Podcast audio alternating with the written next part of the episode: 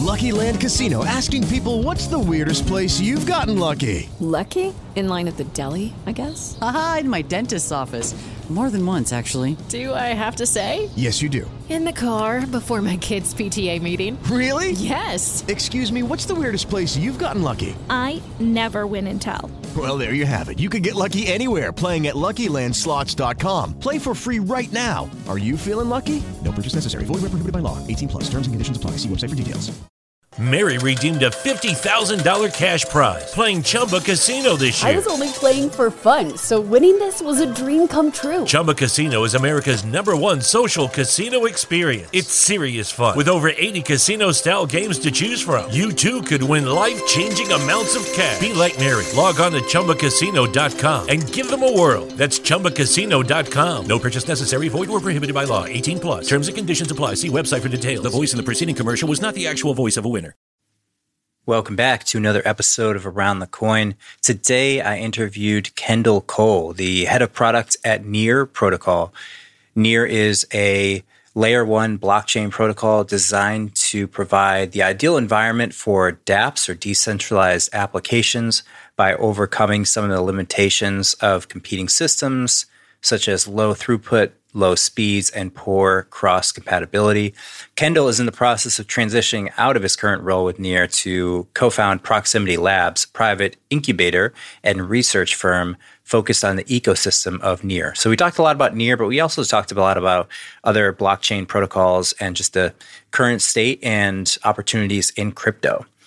Today's show is sponsored by Otter Labs. If you are interested in working at a crypto company as a developer, or if you're interested in hiring a developer for your crypto project, check out hireotter.com. The company Otter Labs helps connect developers with great opportunities and great opportunities, such as companies or protocols in this case, with developers. So check out Hire Otter for more details on that. And as a quick note, we actually work with Near Protocol as a disclaimer. So if you're interested in the product, check out Hire Otter for more details as well. And with that, I hope you enjoy this show. Here is Kendall Cole.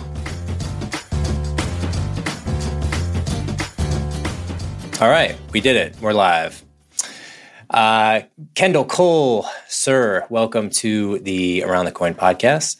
Uh, I'm excited to just have a conversation with you, learn what you're up to, and uh, maybe we can kick that conversation off with what you're working on now at Near Protocol. Um, maybe starting from the beginning, what did you see as the initial foray or opportunity to uh, create with Near? Where, where did you start, and then where are you currently now as a call it organization or protocol? Yeah, sure. Um, cool. Well, yeah, thanks. Thanks for having me, Mike. Uh, I guess just to give a little bit of maybe helpful background. So before joining Near, I was actually at a company called ConsenSys that builds a lot of Ethereum projects and products. Um, we were working on a decentralized blogging platform there. And uh, I joined Near in 2019 after a couple years at ConsenSys. and you know mainly just because you know, I think they were they were seeing a lot of the same things that that a lot of people in the space are seeing, but especially that I that I kind of resonated with. Uh, you know, they had a, a, technical you know sort of roadmap and protocol design that uh, was both you know inspired by E2, but also was kind of you know experimenting in some different ways. Um, they're big believers, and we still are that uh, you know sharding is uh, a very you know useful way to scale a base layer there are certainly some challenges, but you know it, it, the trade-offs seem to be worth it from our perspective. Uh, and they were most importantly, they were really focused on you know how scale scalability can uh, and you know lower block times can impact and improve the user experience and the developer experience. So you know that's kind of why I was attracted to Near, and I joined, I guess, you know, about a year and a half or two years after the project had originally started, uh, and about a year before uh, before mainnet was launched. Um, so yeah, that's you know, I, in in those days it was really about you know, can we can we actually deliver both the you know, the protocol itself, but then also all of the you know the tooling uh, both on the user side and uh, on the developer side and and the validator side. You know, there's kind of the three three major sort of actors in addition to token holders uh, that's necessary. And when can we do that with you know a small team, but then also building out you know an ecosystem of you know teams, products, companies, individuals uh, that can help deliver this. So yeah, that, that's how it was when we started, and it was really just kind of a slog of you know figuring out what exactly we needed to do, uh, and then just you know kind of making it happen. Um, and you know, fast forward, we, we launched, you know, yeah, about a year after I joined, we launched Mainnet, and that was all. I think actually just about a year ago uh, today, or almost today, or like a few days ago, um, which is really exciting. And you know, now now it's very different. You know, the, not only is the world very different since that time, but the, the crypto sphere is very different. Um, and you know, the focus now is really just uh, you know you know, continuing to build as, you know, fantastic ways of a community as we can, you know, focusing on the people, because like that's, you know, that's really what's going to make the difference. I mean, you know, yeah, we have our scaling solutions, other chains there is, you know, there's, there's a lot of good tech out there and a lot of smart people, but what really makes the difference is, you know, what kind of applications are built, um, kind of, you know, developers you have building, targeting your, your, your chain, your technology, uh, and what kind of people do you really have just driving it forward. So that's, that's sort of the focus now. So, uh, mm. you know, myself and my team, uh, we, so we're actually no longer, we're, we're not a part of Near. We are a separate company called Proximity that uh, is made up of mostly, you know, former Near, former Near employee, Near Inc. employees. But um, our focus is really on the DeFi ecosystem and how we can support teams specifically in that space, whether it's building applications, whether, you know, they're, they're using these products or, or just interested in kind of learning more. Um, and so that's, yeah, we're really focused on, you know, how do we bring more applications to, to Near? How do we bring more users to Near? How do we bring more capital to Near? Uh, and make this, you know, healthy, sustainable, and something for the long term. Yeah. And so you sp- you spun off another company. Just so I understand the, the foundation here, being at ConsenSys, mm-hmm. there was a team already running at the time when they were working on Near, and the, the concept that attracted you was the idea of sharding versus, I guess, partitioning. And the, the te- was it the technical appeal, or is it more like, hey, I want to just be on the ground level at an early stage organization. I'm curious how, how the dynamics worked and why split off proximity versus stay with, with near. Yeah, those, those are great questions. So yeah, I mean, I was, you know, very much a sort of, I don't know, Ethereum maxi, I guess I would call it when I was at ConsenSys. Uh, you know, I thought, I, I really believed the narrative, you know, Ethereum's going to adopt and kind of new, you know, new plan, new advances that, um, you know that they come out and uh, and the community is so strong, which is what attracted me to Ethereum in the first place. It's so strong. I just you know saw it as kind of a you know uncrossable. But um, you know, I, I think what was different about Near is that they really, I mean, all, almost all of their you know their communication was focused on you know this is how we envision these products looking in a few years, like the end user product. They were thinking of from that perspective. Um, and I thought that vision is what really resonated with me. You know, it's building a product on Ethereum and, you know, seeing all of the pain points and you talking to users and thinking at times, you know, yeah, this kind of sucks. Uh, I mean, it, it, things have come a long way. I mean, I, I use Ethereum every day. Uh, things are way better even just a, a, few years later with, you know, the, the, the, I guess, incremental but important changes that have happened on Ethereum at that time already. Um, so it's not to say that Ethereum hasn't come a long way, but um, yeah, that's that's what inspired me to join here. Um, you know, so yeah, it, I think, you know, I, I did believe that sharding was, you know, was a, an interesting technology. I wasn't sure if it would work yet. No one had actually gotten into work yet in the kind of adversarial environment that is, you know, uh, trustless cryptocurrencies, uh, anonymous cri- active cryptocurrencies. But um, yeah, you know, thought it was at least worth a shot, and, uh, and, and still do after you know working with a lot of people much smarter than myself who, mm. who seem to believe it's uh, it's a path forward. Yeah. Um, and then, yeah, I guess you know separately, uh, you know, as to why we decided to spin up proximity, um, I, you know, I think it really just came down to uh, you know we had a lot of uh, a lot of areas that we really wanted to focus on. You know, the, me and my co-founders, um, and you know, it, it didn't necessarily it didn't really make that much sense for us to you know build it within Near because you know Near Inc. right now is actually shifted towards really being focused on uh, developer tooling and and that experience. Um, and you know, like the what we really want is you know, as a as a not as a Near Inc. member employee, but as a you know just a broader ecosystem member. You know, what we ultimately want is a, a lot of different uh, you know, actors who are just focused on you know the, the many different areas that you know we think Near could serve. Um, you know, so we're we're one of the teams now of many, thankfully, that are focused you know on the, these financial applications. Uh, there are other teams focused on you know NFTs, the social token space, creator economy. Others that are focused on gaming, et cetera.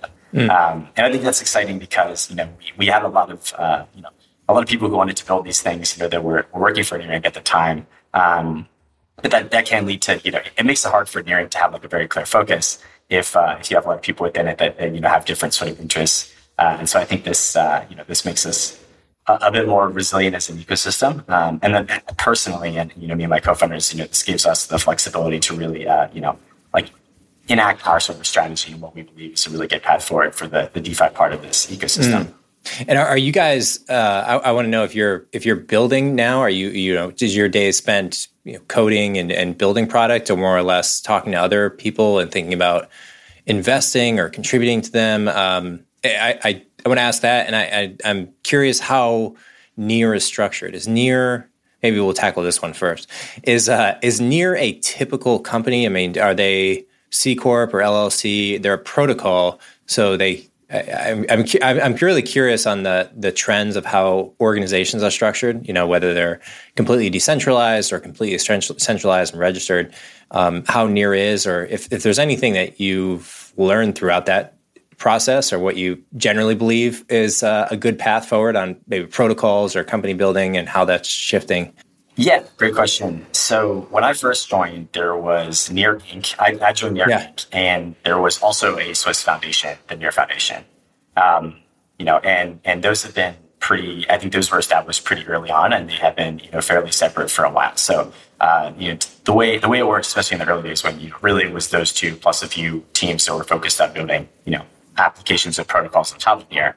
Um, you know, Near Inc. was was doing the client development. They were doing uh, most of the developer tooling development. Uh, built a wallet, built an explorer, mm. all of that good stuff. And you know, it was definitely one of the primary sort of actors in the Near space, uh, especially you know outside of you know end user applications and and in protocols. Um, the foundation, meanwhile, was you know the the sort of initially the kind of one of the main just and essentially their goal, you know, similar to the Ethereum Foundation and others, is just to you know ensure the the continued, you know, I guess whether it's success of the network or just kind of you know long lifespan of the network and, and you know thriving of the network and the ecosystem. Um, one of the ways they can do that is that you know the foundation up until now has had you know a large chunk of sort of near they could use to kind of you know I guess you know fund different parts of the you know the ecosystem and just you know make sure that the the right groups of people are working on it. Um, so that's how it started, you know, and, and I mean now there are you know many many organizations um, that sort of make up almost more of like a constellation of you know the, the Near ecosystem. Um, so some of us, you know, uh, some some of these companies are led by people who were early members of Near Inc. Um, and you know, uh, sometimes we they're, they're, you know, the foundation might be involved, you know, in, in some way with uh, you know helping like provide some initial kind of like seed capital or whatever that might be. Um, but in a lot of cases, you know, even some of these spinouts are you know really entirely separate. Um, so I think you know what, yeah, and we've seen this with a lot of other ecosystems too. Is you know you you, you end up kind of with something fairly similar. There is kind of a uh, some sort of foundation whose you know sole purpose is really just you know it has no sort of profit motive, no sort of uh, you know, ROI necessary, at least not directly. They're they're really just focused on you know how do we maybe allocate capital effectively, and then also just you know try to bring the right people in and you know like tell the right story uh, to make this a success. And then you have you know usually dozens or even hundreds or maybe even thousands at this point for Ethereum uh, other other organizations that you know have similar and related goals, but also kind of you know have their own sort of you know targeted strategies, yeah. intentions for for return on investment, et cetera. Yeah. And, and you know near is near is that you know near is, is, is going down that path as well. Um, I think what we did realize, which was was interesting, is that uh, you know some of the best people who are positioned to you know to build on near and build some of these early companies were some of the early, you know, kind of, you know, members of Near Inc. or members of the Near Foundation. Um, and, you know, I think that's something that we've seen in, in plenty of other ecosystems as well. Um, you know, I'm not exactly sure how, how, quickly we sort of, you know, started to try to have focus and have these different entities as opposed to, you know, other ecosystems. But uh, so far, it's, yeah, I think, you know, I'm, I'm, glad we did it when we did. I think so far, it's, you know, it, it's working out.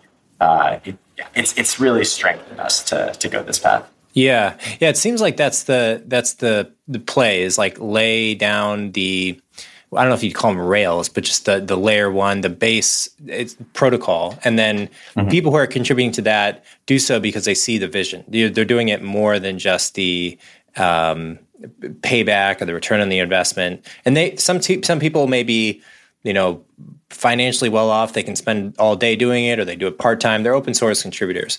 And mm-hmm. and, and and then from there that's the you establish this like base protocol eh, foundational layer. And then people go and build you know companies like yours or or other uh, uh, application layer uh, companies that can raise money from traditional investors and they have a clear go to market strategy. And they're more recognized. It's like you have the Gmail app or the Superhuman app, and you have that built on top of a, an email protocol. So, I, is that how you sort of think about this? Is that the, the first couple of years have been this foundational layer, open source co- contribution? Maybe people are making money on the rise the, of the token, if there is, if that, if that makes sense. But generally, it's it's like, hey, people want to lay the foundations for other people to build on top of that. And Near is just not just, but Near is another one of the similar parallels to Ethereum. Um, so Ethereum, I imagine Stellar. There's probably what would you say, fifty or so of these I, I, I, networks that have kind of grown, maybe maybe thirty. So I'm curious what your reaction to that. Yeah. Yeah. Yeah, I, I think that's I think that's exactly right, and that's definitely what I've experienced. Um, I guess you know I caught like the you know maybe the middle part of that uh, in the Ethereum ecosystem, working for ConsenSys, which I guess was you know the first kind of major company or one of the first major companies established for the, the Ethereum community by one of the mm founders, of course.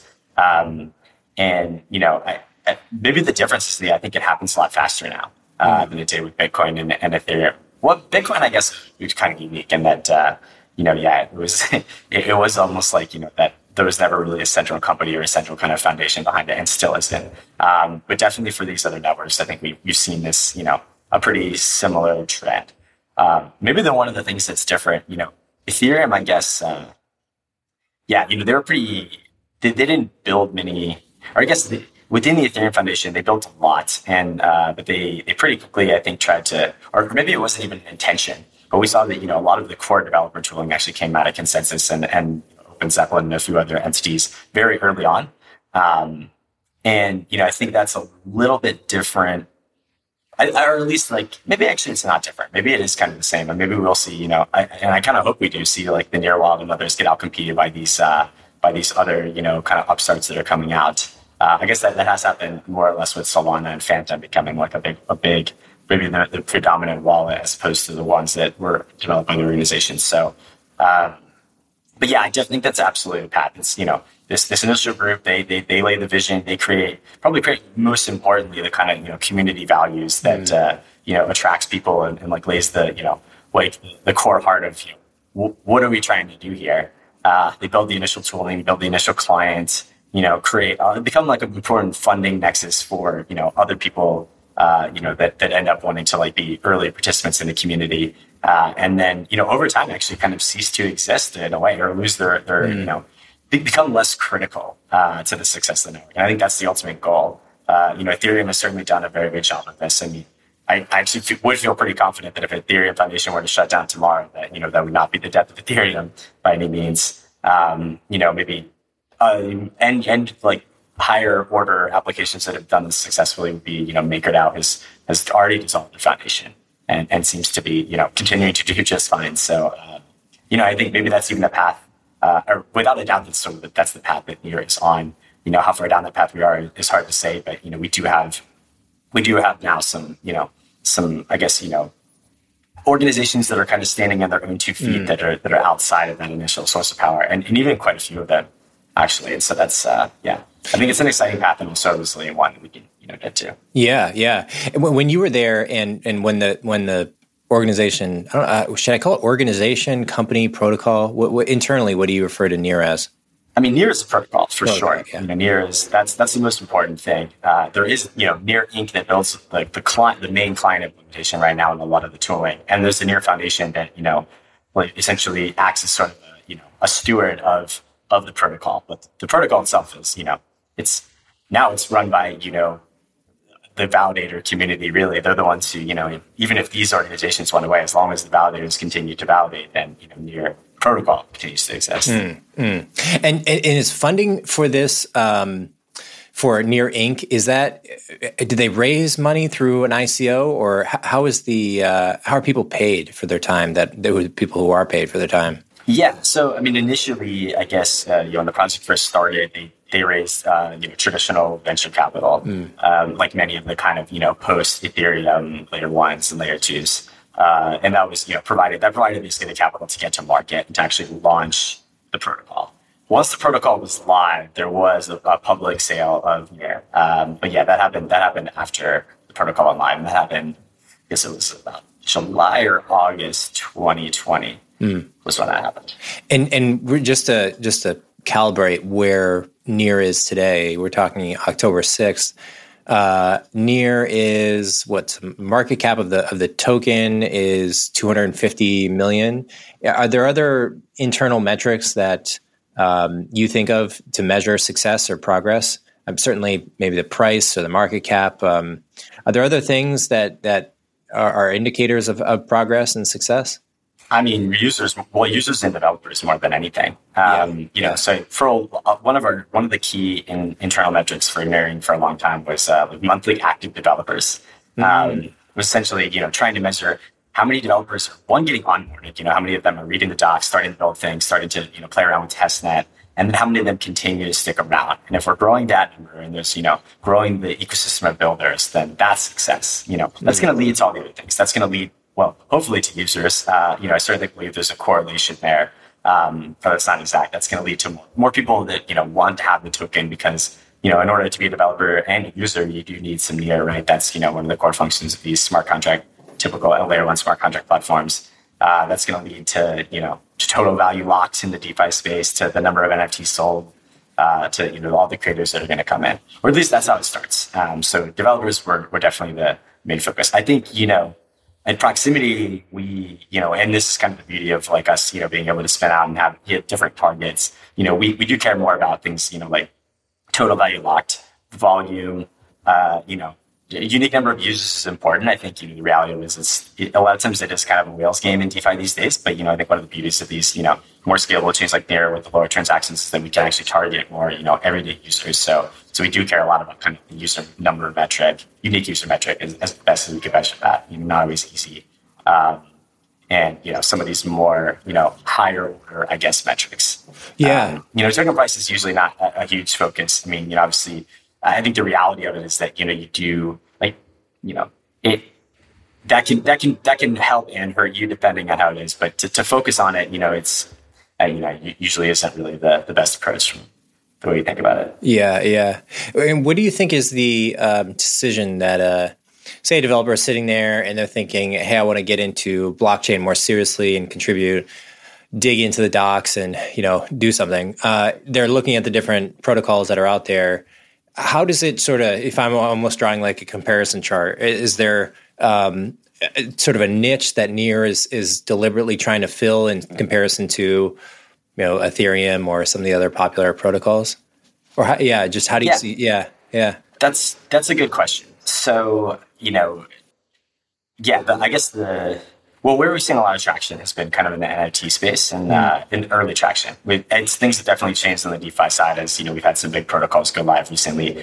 Um, but and I think the reason for you know for the early traction and more the NFT and even a little bit gaming side was just because you know that's really what Near was sort of designed to do is facilitate these uh, extremely cheap transactions. You know, extremely you know our our finality times seconds, so things happen pretty quickly.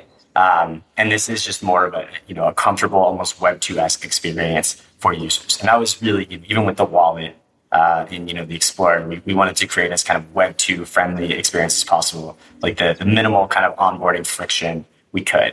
Um, and so where we saw you know where we saw some early, I guess you know traction from developers, is, you know people who were targeting those more Web two experiences that were empowered by blockchain, you know, even enabled. I mean, really, you know, that's what we want to build is things that couldn't exist without the blockchain, um, but to target more of a mass market. So, you know, we've, we've seen people do things like, you know, drop, you know, hundreds of thousands or even millions of NFTs on you know every, people who have never actually touched a blockchain before, uh, and they can do they can you know receive that just by you know clicking one link. You know that's something that's possible on here. That's uh, you know maybe not impossible on other chains, but it's certainly very difficult to do. Uh, and you know we we focus very very much on you know making this as simple as possible to put together and build. And I think that uh, we still have ways to go, but I think that you know we've we've achieved some measure of success with uh, you know we've we've gotten a little bit further down the path of like the, the end goal and to where we started, uh, maybe relative to some other chains there. So that's that's where we saw a lot of the early success. But uh, you know, and that's really, I guess, the use cases that we we want to we ultimately want to see is you know what like not just you know not just building the, the, the same kind of platforms that have achieved you know pretty fantastic success on Ethereum, but thinking about you know what isn't possible on Ethereum because of the limitations of Ethereum as it stands today, um, and you know like what I think there's a lot of use cases, uh, you know, many more use cases even than we've seen so far uh, or at least you know new extensions of that that are going to be possible because of you know this new architecture. Yeah, yeah, super interesting answer. I, I, I, I can't imagine what I think about in a traditional startup. I've been involved in in a few, and there's sort of a top-down hierarchical, you know, structure from the founder setting the vision down to the product managers and developers that build and people sell. For, but for, for, for protocols, it's it's it's more. Um, I don't want to say grassroots, but when individuals contribute votes to um, validators, or there's the case where I guess Near Inc. would be top down. You know, setting the vision for the company. People are hired and paid. More traditionally, they've raised venture funding. Um, is it clear? Do you think internally, from what you've seen and, and, behind the scenes of, of where you're building, or is it more like, hey, we'll we'll try to build this for a few months and see what the market reacts to? And oh, by the way, people are really into NFTs right now. You know, let's just double down on that. Is it more? Are we moving that fast in the industry where there's no or I should say, there's very little long term vision, and people are just uh, building in the direction that the protocols uh, carry them, so to speak. I, I don't know if, uh, if, I'm asking this in the right way, but uh, I, I, almost feel like it's it's difficult from the outside perspective to see exactly how the different chess pieces fit together. Like, okay, here's what Stellar is trying to do. Here's what Ripple and Bitcoin and Ethereum and Near and you know so on and so forth.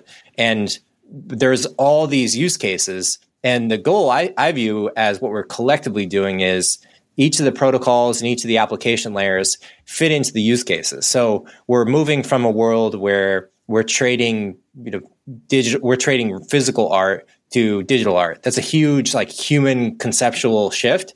And so technology has to support that. So there's like opportunity and NFTs and gaming and, and trading on art and, uh, and, and NFTs is the way to do that gaming is another one. I think living like you know almost having an avatar life, like living in in the, in the digital world represented by blockchain is um, is another big area. Are, do you, is this how you think about it, or like how how do you sort of think about product roadmap in, internally, maybe at Near or even then at Proximity? Yeah, so that, that's a yeah, that is a fantastic question, and I think gets into a lot of the reason that you know that proximity exists right now. Yeah, uh, and some of these other companies exist is it's uh, you know what's fascinating uh, and empowering about you know these like layer one you know these blockchains that you know I mean it's pretty it's a somewhat of a form of generalized compute, right? You know it's it's effectively some kind of database you can write arbitrary data to. It can have arbitrary state. It can execute arbitrary functions. And, you know, most of these platforms are Turing complete. So you can essentially, you know, program in any kind of, I mean, mostly Turing complete. You can program in any kind of, you know, execution steps. And, you know, the sky is the limit as to what you can build. Now, I mean, the, the, limiting factor, of course, is that, uh, you know, the, the distribution is not free and it's very expensive and there's just trade-offs. And so, you know, not every application is a fit for this. But, uh, but the, the fact that it is so broad, I think does make it, it creates a lot of opportunity. You know, there is like, essentially, it almost feels like, you know, a fair, a very large subset of like what's possible in software. Uh, and you know, almost everything or a lot of things are possible in software. And so, you know, figuring out what you're going to focus on is uh, is difficult.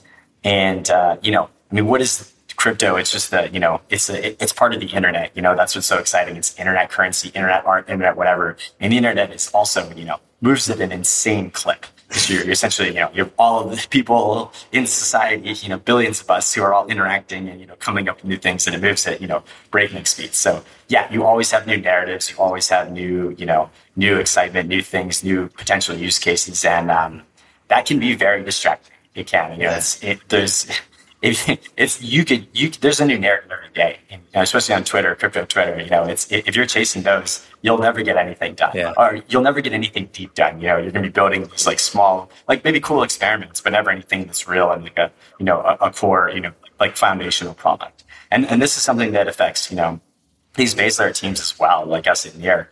And you know, I think the way I guess I view that is you know that's a big part of the reason that you know that, that, proximity sped out is we we really wanted to focus on financial applications. You know, I'm a I'm a huge. I think that there's you know digital art is amazing and it's you know it's going to unlock all kinds of you know crazy things that we haven't even thought about. I think the metaverse has to be built on blockchain technology. I can't see any other way that it realizes its full potential without something like the blockchain and, and you know what that represents as far as you know digital scarcity.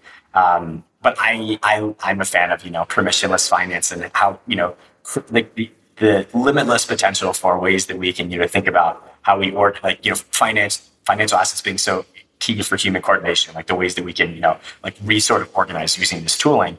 Um, and even that's very broad, right? That's mm. still a very broad space. Um, but that's just one subset of you know blockchain use cases. So you know that's why you know we at Proximity spun out was to be able to focus on. So anyway, the, the, yeah, yeah. To, to, sum all of this up, the, what I'm sort of getting to here is that it's it's impossible to focus. I think as a as a core team because you're going to be experiencing all these new narratives, and so what you have to do is essentially you know you have to be even more rigid than that. And I think this is what Near Inc. is, is you now able to do and focusing on is like we built the blockchain and the tooling. That's what we do.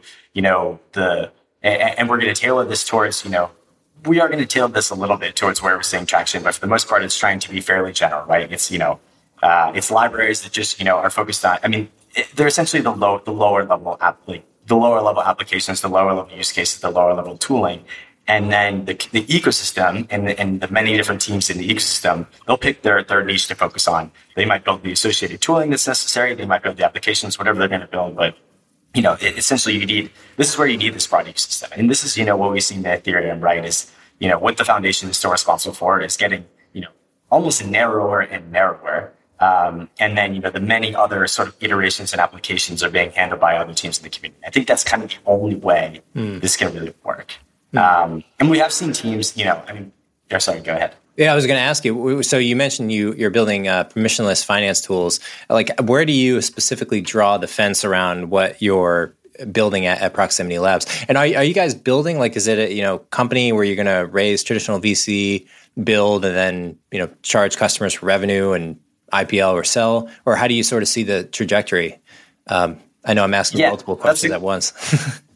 Sure. Well, so that, that first question there, you know, I guess, you know, where do we where do we draw the line? So I think the easiest way to think of it is our, our kind of mission and the reason that we sort of exist is to, you know, help facilitate a healthy DeFi ecosystem on Near, which is which is a broad topic. So I think that you know the beauty of you know coming a bit after Ethereum is that uh, it, it, I think it's clear. You know, I, I would say that Ethereum's DeFi ecosystem is, is I would I would consider healthy. And so there's a bit of a, you know, path of to, or at least some, you know, definition as to what does that mean. You know, I think there's there's sort of some core components that are necessary, whether that's, you know, decentralized exchanges and AMMs like Uniswap, whether that's lending like Aave, oracles like Chainlink, et cetera, these kind of core components that enable the broader set of use cases. Um, there's you know a certain amount of capital that's required in order to you know have, make the ecosystem healthy and these native assets that have liquid markets both on the chain and off the chain. Um, and you, there's a few different components that are sort of required. And so there's, you know, our goal at proximity is to is to make sure the Near gets there as quickly as possible so that we can focus on the good stuff, which is, you know, innovating and, and taking advantage of, you know, the unique benefits that the, you know, the chain brings. Mm. Um, and specifically as it relates to DeFi applications. So the way we sort of operate, we do, we do a few things. We kind of do three main things. So we operate a grants program where we, you know we, we help you know essentially get other teams off of the ground who are interested in building DeFi applications for Near. You know, and we do have kind of a hierarchy of the application in, you know, what we're sort of looking for. But we're, we're fairly general when it comes to that. And that, uh, that we there do some advice. You're, you're, you're, inve- you're, you raise money to invest in early stage teams building on Near? So those are, those are just equity free grants with no expectation of ROI. Um, it's, it, those are done in Near. So we, we have basically an allotment of Near tokens uh, that we've received. And we, you know, essentially, yeah, distribute them on um, pure, purely that's uh, you know we, we're just looking to and, yeah build out the Near system. And and just so I understand the structure of that, so Near Near Inc. or organization owns a percentage of the Near uh, tokens. They gave you guys a grant to manage those tokens, or they gave you guys tokens to give grants out to other people that are building on Near, and that's or uh, maybe not they, maybe you gave yourself. Well, like how how, how does yeah, it, yeah. So we're not we're we're not part of Near Inc. anymore. Right, so right, that's right. an important distinction. So yeah, we're we're separate. We then applied for a grant from the Near Foundation. So the Near Foundation, I guess, is the, the, the main grants giver right now. Although they actually have an explicit goal to you know to decentralize that process further, but they're they're still you know enacting that. Mm. Uh, so they're the main grants giver. Then you have Near Inc. is actually a recipient um, of you know grants from mm. From the foundation, and they do most of the client development and tooling. And then, you know, uh, uh, there are a bunch of teams that have done this, but we at Proximity, we have received a grant uh, with the expectation that we're going to, you know, essentially use our more specialized knowledge, more focused, you know, I guess, you know, area uh, to you know further distribute some of these grants to teams building these financial applications. Got it, got it. And, and what would be say out of the total pie, 100 percent of the of the near uh, tokens, what percentage is, is say managed by um, Near Inc. or has been given by the foundation to Near Inc. or to you guys? Um, I'm curious how that's structured. Yeah, that's a good question. I, I, don't know the exact numbers. I'd say you know upwards of ninety percent still is retained by the, the foundation because wow. the goal is to you know distribute that is to distribute that over you know many years. Yeah, uh, probably you know at least the next. I mean, yeah, you'd have to ask the, the foundation yeah. themselves exactly what their timelines are. I know they do plan to dissolve, but um, yeah, they, they do expect that grants. You know, we're, we're building for the future, and there's still a lot of work to be done. And so the the goal is to make it last for some time. Similar to kind of you know the Ethereum yeah. Foundation is you know what five plus years, more actually, because I guess 2014, so like seven ish years into it. Uh, and they still you know retain a, a, healthy chunk of it. So I think it'll be fairly similar. And we'll see. And, and yeah, yeah, right. No, that makes sense. And do you? How much do you do you think of it as as capital under management that you have, or or or uh, is it a couple million that you're giving out in increments of ten thousand, or are those? Is that way off?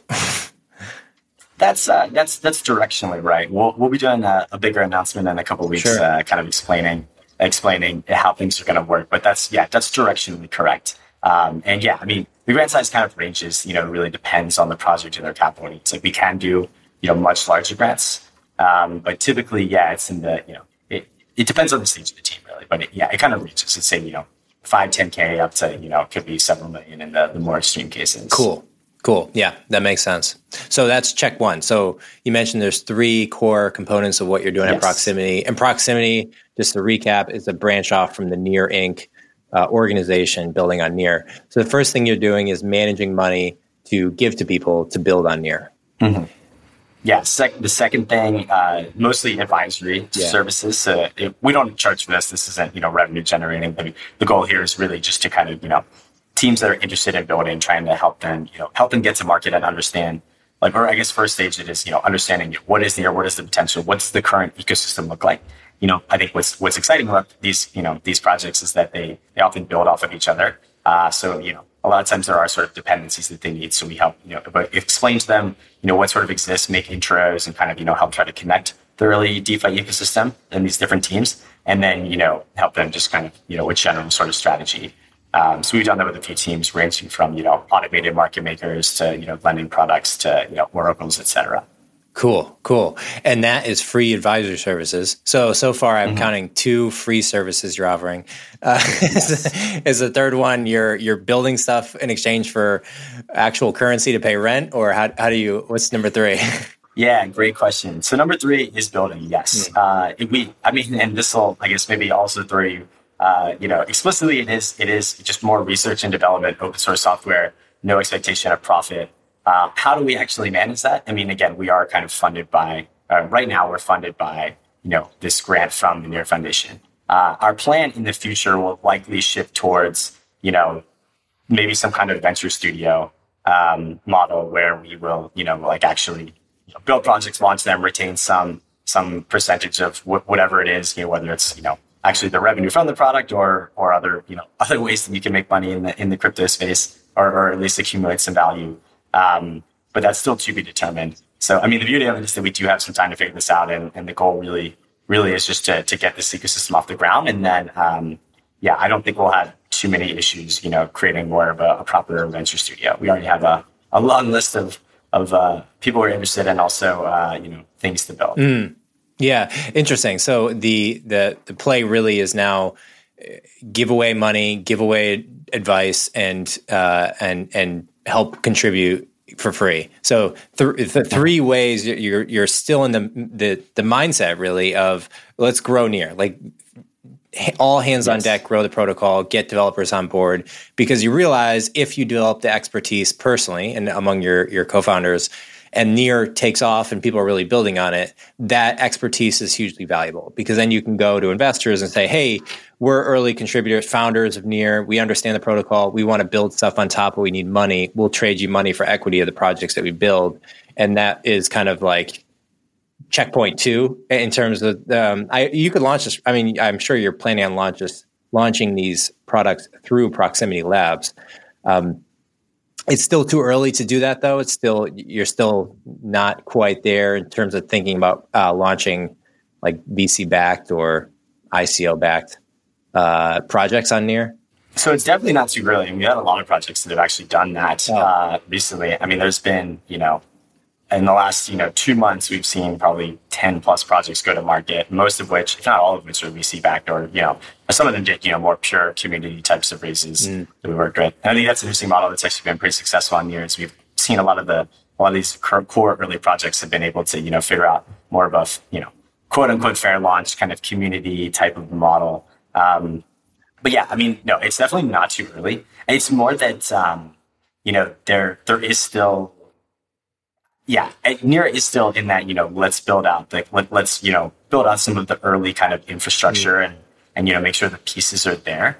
Um, and so, or it, yeah, the way we see it is that that's true. And so, you know, the, I think our goal is really impact, right? Yeah. You know, we are, we are core Near team members, you know, we do, yeah, we have upside if Near does well. Um, and we, so, you know, it, it's in everybody's best interest for us to focus on where can we have the most impact uh, that might be, and we we've we have identified opportunities to launch products, uh, and you know that is the path that we're going to go down. It's more that uh, you know I think by us operating this grants program, offering advisory services, and doing some kind of you know more pure open source work right now, that's where we can have the the greatest impact. Because yeah. there are, and, and you know, I think the you know, the best case, yeah, for yeah, us still, we still kind of retain this, I guess, early near team member where it's like the best case for us is that other people build really successful applications yeah. and launch them on Near. So let's focus on helping them first. And, you know, once, once that's, uh, you know, that's happened, I mean, we're at number, we're at eight now. I want to see that, you know, I want to see 50 plus or so. Then it's, then it's us going in and thinking, you know, because what we, what we personally want to do is, you know, we, we, we've, we're, we're all very early crypto people. You know, we, we see where we can even push the DeFi space on Ethereum forward uh, and we we just want to get near, near like, lay the found the groundwork on near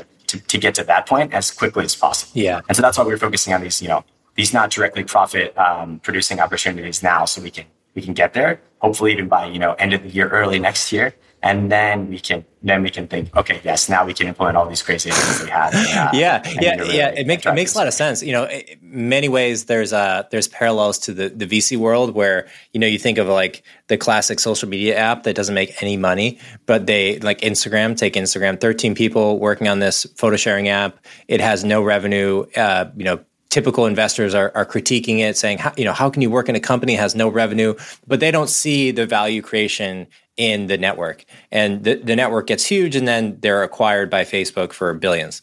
And that is a non-intuitive way to build a business you know, as opposed to like, okay, we're growing revenue month over month and then we sell it one day. Whereas I think that what you're saying and makes a lot of sense is that if you're an early contributor or even just an investor, you have stake in the game for a protocol with the tokens, then maybe your time is is always best spent giving away uh, advice, contributing on open source, helping other people build because you're like you're just laying the seeds for other people to make your initial investment worth way more, which is uh, there's parallels, but that's uniquely crypto. I mean, you you yes. you know it, it really is because that that whole concept of a network effect and community is unique to the decentralized blockchain.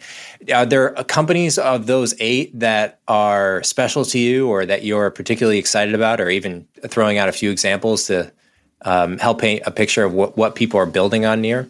Yeah, absolutely. Um, so I guess one of the areas I think is really critical for proof of stake networks, you know, is uh, is this concept of liquid staking, which is basically where you can you right now you stake your near and it's locked and you can't access it for you know up to 48 hours or so.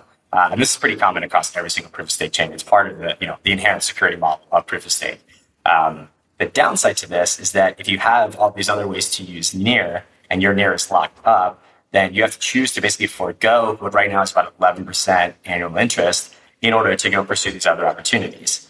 And, you know, that, that creates, that creates a, an unfortunate trade-off, not just financially, but also, you know, your choice is then to like, you know, essentially remove the economic security you're providing to the network by you know, unstaking your coins. Uh, so it's a really unfortunate trade-off. And a solution to it is to, you know, essentially issue like a receipt to uh, users who stake their coins that represents, you know, a claim on that near. And because this is, you know, a one to one or, or like a perfect sort of, you know, perfectly understandable claim.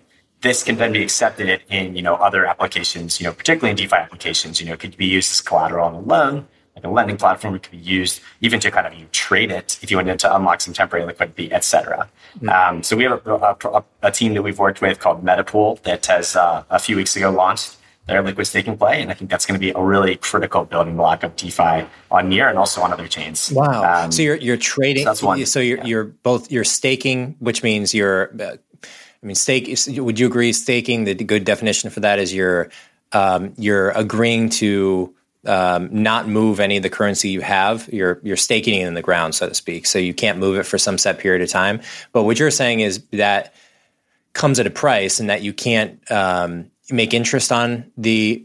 Is it that you can't make interest on the crypto while it's staked, or that you? No, you do, you make, do interest. make interest. That's sort of the that, yeah. That's what's paying you to, for the opportunity. and you can't trade that, it, uh, so you can't trade. Yeah, that's the that's the trade off, right? yeah, you can't trade it or even, you know, use it anywhere. So I think, you know, one of the, the coolest things in DeFi is this like passive kind of, you know, economic opportunity play. You know, you can, you can lend that to other people or use that as collateral. Mm-hmm. If you say you want to, you know, unlock some liquidity without selling the token, uh, you know, you deposit into Aave and take out a loan in USDC and you now, now you, you know, you have some liquidity to do whatever with, and then you can come back and, you know, repay it and get back your collateral. Um, so being able to do that is, is very beneficial. Yeah. And what's cool with liquid staking is that you can you can actually take a loan kind of against your future interest. Because you can you stake your token, stake your NEAR, get what's called ST NEAR, which roughly represents a one-to-one relationship with NEAR, but it accumulates rewards. So basically as you earn more NEAR, the balance of your ST NEAR, or at least the value of the ST NEAR in this case, grows to, to mirror your staking rewards. And you can then you know use this as collateral to get a loan. And your loan will almost sort of repay itself over time as you accumulate more of these staking rewards, uh, which is pretty fascinating. Interesting. I think it's going to be, yeah, really, really Wait, could can you rewind that a little bit? So you, I, I understand sure. the concept of liquid staking. So you're, you're staking your, your currency and then you want to be able to, you know, maybe trade that staked currency or yeah, trade it with other people. So you can effectively use the concept of a receipt that says this is proof of my staked currency that go, so then what were you explaining there? I didn't quite grip it. One of my favorite, you know, use cases for this is so, you know, let's say I'm a NEAR holder. I have NEAR. I believe in the future of NEAR. Uh, I don't want to sell it, but I do want to, you know, buy a house or something right. like that. Um, so, you know, one what I could do is I can, you know, deposit my NEAR into, uh, you know, an over collateralized lending platform like Aave or Compound, mm-hmm. uh, and then I can borrow usually some up to some percentage of the value of my NEAR worth of, you know, a stablecoin. Um, so that's great, except that, you know, if I'm doing that, then I'm not staking this NEAR. So I'm giving up, you know, 11% annual rewards on this NEAR, which, you know, could be really lucrative. And you're also pay- you're um, paying, right? I mean, in order to get that. And you're and, paying, yeah. and you're paying, yes. Yeah. Yeah. yeah. I mean, yeah, it's, it's definitely not free and can't even be very expensive. So you are paying. Um, so it's great with, you know, with this liquid staking is because what I do now is I you know, put my NEAR into this protocol, I stake it, I'm running those rewards, and now I get some collateral token uh, I can take this collateral token and use that as the collateral for my loan. And so I'll be, you know, basically as it's sitting there, I take out, you know, a loan worth 50% of the value of my, my NEAR. My, my NEAR is going to, well, at least in theory, grow in value. It's definitely, I'm going to accumulate 11% more, more NEAR over the course of a year. Now, obviously, you know, the price of NEAR is an important variable in this. You know, if the price of NEAR stays the same, and the collateral backing my loan increases. You know, if it doesn't, you know, obviously that's that's, a, something you have to pay attention to. But what you know, what could happen here, especially if I believe the price of NEAR is going to go up, is that the collateral backing my loan will grow, and you know, I can even you know essentially use this collateral to then like pay down the loan, mm. uh, or at least to pay the interest that I'm owed on the loan. So you know, it you know, worst case, I guess, if the interest is, you know, at 11%, which is, you know, a little bit on the high side, but, you know, not crazy depending on on the time, then you know it's essentially an interest-free loan, which is a benefit. And if the interest is lower than the loan, then I'm actually, you know, yeah, I can. You, you could even set it up and trigger a way to where it's actually just going to automatically, you know, sell some of these rewards and pay down your loan for you. So it becomes kind of a self-repaying loan, which is pretty fast. And and what that effectively means is that you're taking a loan against, you know, your future interest that you're going to earn on your collateral, which is kind of fascinating. Mm. Yeah, taking a loan against your future interest. Uh, uh, I need to wrap my mind around that. So you're not you're taking a loan. Taking a loan is you need a lump sum of money. Say you're buying a house, you do need a lump sum mm-hmm. of money to buy the house, uh, but you're getting that through. You get you can't get the loan through. You still be paying an interest on it, right? Yeah, you can be paying interest on it. The idea here, though, is that if the interest rate is lower mm. than the than the staking rewards per year, so the APR of the loan is less than eleven percent, then you're that's that's where this works out. If it's higher than eleven percent or at eleven percent, it's kind of a wash. But then it just becomes sort of an interest free loan because, like, at you know, you're going to basically just be able to kind of pay it off, you know, pay it off over time, which is which is a nice benefit. I mean, the, the, the other choice you have is to you know not use this this staking derivative and just use base near, and then you're just paying full interest and you're giving up your staking rewards. So you're kind of just missing out on that 11%. Yeah. Uh, I mean, really, it just comes down to you're missing out on 11%. I mean, the, the interest and everything is separate, but it sucks that you have to miss out on that 11%. Whereas with liquid staking, you can sort of have your cake and eat it too here, where you get your 11% and you can use it as collateral for a loan. So if someone wanted to learn more about this, like myself, where would I dive into? Mm-hmm. Is there a company building this specifically, or is this on? Is this a feature on a DeFi or Aave or other DeFi project? Yeah, good. Good question. So on Near, there's a pro- this project is called Metapool. Yeah. So I believe their site is just metapool.net. Um, so that's that's a good place to learn about liquid staking. If you want to see this concept used in in applications, well, Proximity is actually working on a, a product to do this uh, right now. Where there'll, there'll, be more information coming out about that very soon. But uh, good analogs and kind of you know pioneers in this space. Alchemix is probably the best. They're the ones who really sort of and pioneered and started using the, the terminology of self-repaying loan. Um, that's a really fascinating one.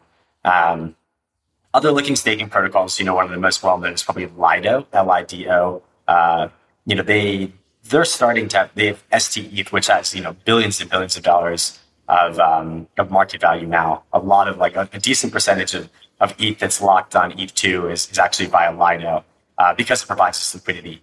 Um, so that's that's a project that's going to be used very heavily in DeFi and Ethereum and, beyond too. Um, so yeah, those are the ones I would check out. Alchemix, if you really want to look into the self-repaying one, they do it a bit differently.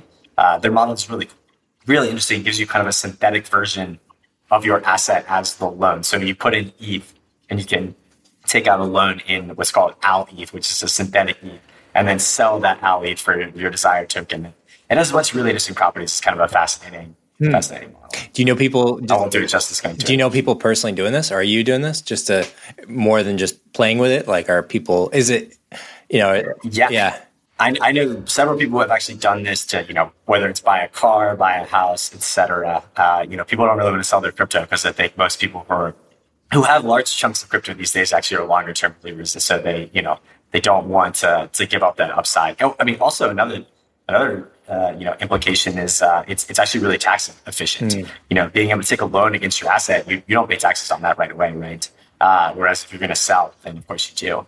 Um, so it, it, holds a lot of different advantages. Yeah. Um, so yeah, I'm not doing it yet because we still like you know we have the liquid staking product are, are existing on Near. We don't yet have this uh, this like lending platform that will take uh, this as collateral, but we're working with some teams to make this happen as soon as possible because I think it's it's something that the Near community really desires because you know they believe they believe in the future of Near, but they uh, and they and they don't want to you know want don't want to give up that and you know, they want to have the cake and eat it too. Yeah, yeah. Um, so we want to enable. That. That's that. awesome. Yeah. Well, I'm definitely more bullish on Near after talking to you than uh, I was previously. I, I didn't know much about it, so I really appreciate you diving in and explaining your origin story and what you're working on now at Proximity. Um, the time flew by, Kendall. Thank you for hopping on and congrats on all the progress. Yeah, thanks again for having me, Mike. All right, buddy. Talk soon. Thank you for listening to Around the Coin. If you enjoyed the show today, consider giving us a quick review wherever you listen to podcasts. Tweet about it or text it to a friend. We really appreciate all the support and growing that we can. If you have any guests you'd like us to bring on or feedback for us, don't hesitate to reach out. We would love to hear from you.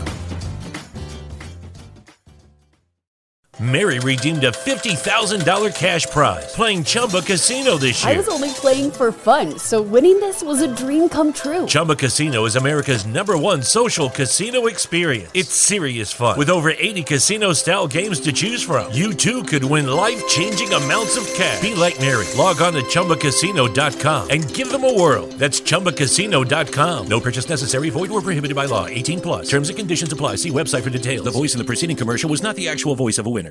Mary redeemed a $50,000 cash prize playing Chumba Casino this year. I was only playing for fun, so winning this was a dream come true. Chumba Casino is America's number one social casino experience. It's serious fun. With over 80 casino style games to choose from, you too could win life changing amounts of cash. Be like Mary. Log on to chumbacasino.com and give them a whirl. That's chumbacasino.com. No purchase necessary, void or prohibited by law. 18 plus. Terms and conditions apply. See website for details. The voice in the preceding commercial was not the actual voice of a winner.